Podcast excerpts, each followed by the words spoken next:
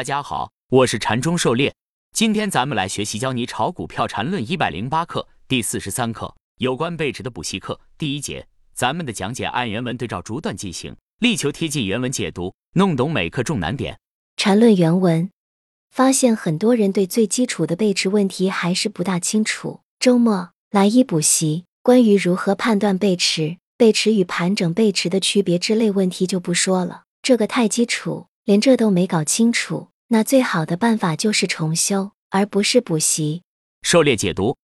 关于背驰和盘整背驰以及如何进行判断的方法，禅师在前面课程中做过专门的讲解，还不清楚的同学可以参看前面的相关课程。第十五课没有趋势，没有背驰一；第二十七课盘整背驰与历史性底部；第二十九课转折的力度与级别；第三十七课背驰的再分辨。看完这几课的内容后，应该会对背驰有比较全面的认识。禅论原文。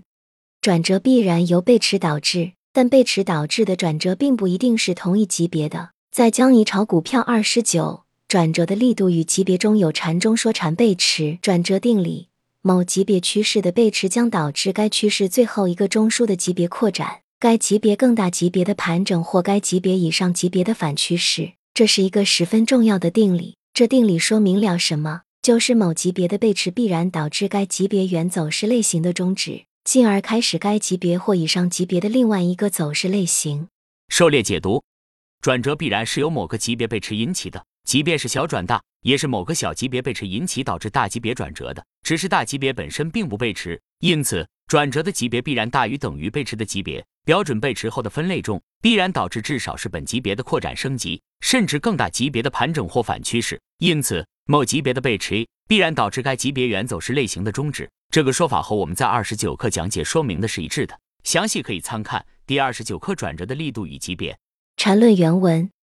由于不允许上涨加上涨、下跌加下跌的情况，所以这定理对实际操作就很有意义了。例如，一个一分钟级别的顶背驰，就意味着必然导致一个至少一分钟级别的盘整或下跌走势类型，这就为背驰以后可能的走势以及级别给出了很明确的划定。有人经常问。为什么一分钟顶背驰后还涨？那有什么奇怪的？只要有一个一分钟的盘整，那就可以继续涨。这是一分钟顶背驰后可能的情况之一。当然，还有其他可能的情况，例如最极端的，制造出一个年限级别的下跌。但不能说这个制造是由于一分钟顶背驰造成的，因为这是一分钟顶背驰后形成的盘整或下跌，逐步级别扩张，最后才慢慢形成的。如果随便看到一个一分钟顶背驰就说要形成年线级别大调整，那就是脑子水太多了。如果市场的转折与背驰都有这在级别上一一对应关系，那这市场也太没意思、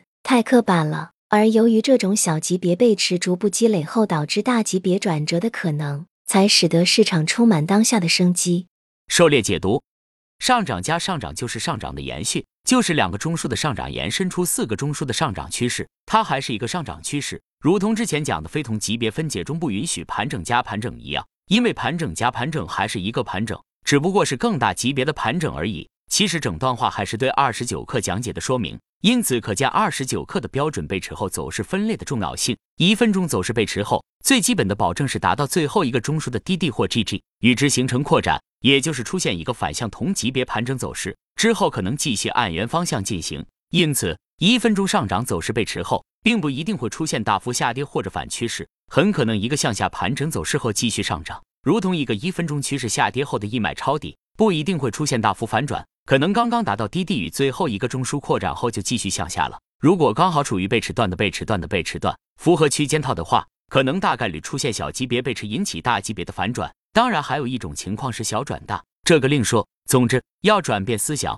标准背驰后的走势发展情况未必会发生重大转折。最基本的保证仅仅是一个反向盘整，其他的更大级别反向走势需要走一步看一步，一定要摆脱必然反转的观念，否则会吃大亏的。很多人学了缠论又反缠论，就是因为没搞清楚这层关系，老想着买卖点出现后就会有大幅上涨或下跌，最终不如他意，反过来就诋毁缠论，其实是自己没搞清楚。级别至关重要，详细可以参看第二十九课转折的力度与级别。缠论原文，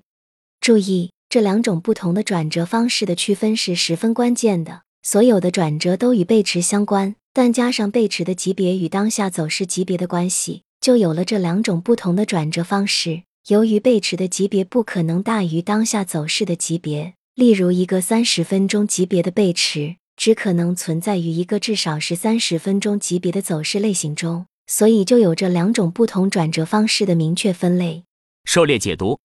转折方式可以根据背驰级别和当下走势级别的关系分成不同的方式，因此首先需要明确什么是当下走势级别，什么是背驰级别。当下走势级别这个比较简单，之前明确说过，当下走势的级别就是当下走势中最大级别中枢的级别。例如，上涨走势 x 等于小 a 加大 a 加小 b 加大 b 加小 c。其中中枢 A 和中枢 B 的级别相等，且是走势中级别最大的中枢，因此上涨走势 X 的级别就是中枢 A 或 B 的级别。那么，什么是背驰级别呢？背驰级别就是发生了背驰的那个最大级别走势的级别。比如，上涨走势 X 等于小 a 加大 a 加小 b 加大 b 加小 c，c 是背驰段。如果 B 与 C 发生背驰，那么整个走势 X 发生背驰，这时候背驰级别就是 X 走势的级别。如果 X 是五分钟级别走势，那背驰就是五分钟级别背驰。但是如果此时 B 与 C 比不背驰，但是 C 本身是一分钟走势，C 内部有背驰，那么这时发生背驰的走势级别就是一分钟级别，这时的背驰就是一分钟级别背驰。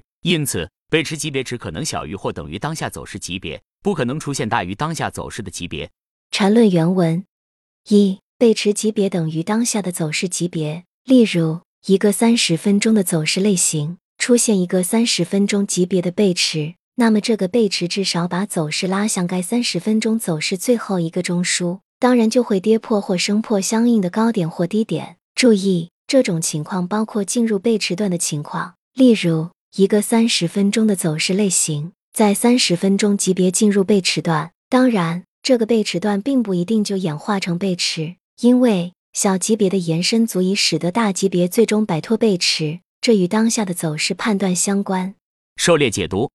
这种情况换个说法就是原走势已经背驰，就按照二十九课讲的标准背驰后的分类情况进行就可以了。另外，禅师把刚进入背驰的、还未产生背驰、也没有脱离背驰的情况也包含在这里说了一下。这种情况还需要等走势继续发展，可以转化为标准背驰，也就是这里一的这种情况，或者转化为不背驰，按下面第二种情况进行分析即可。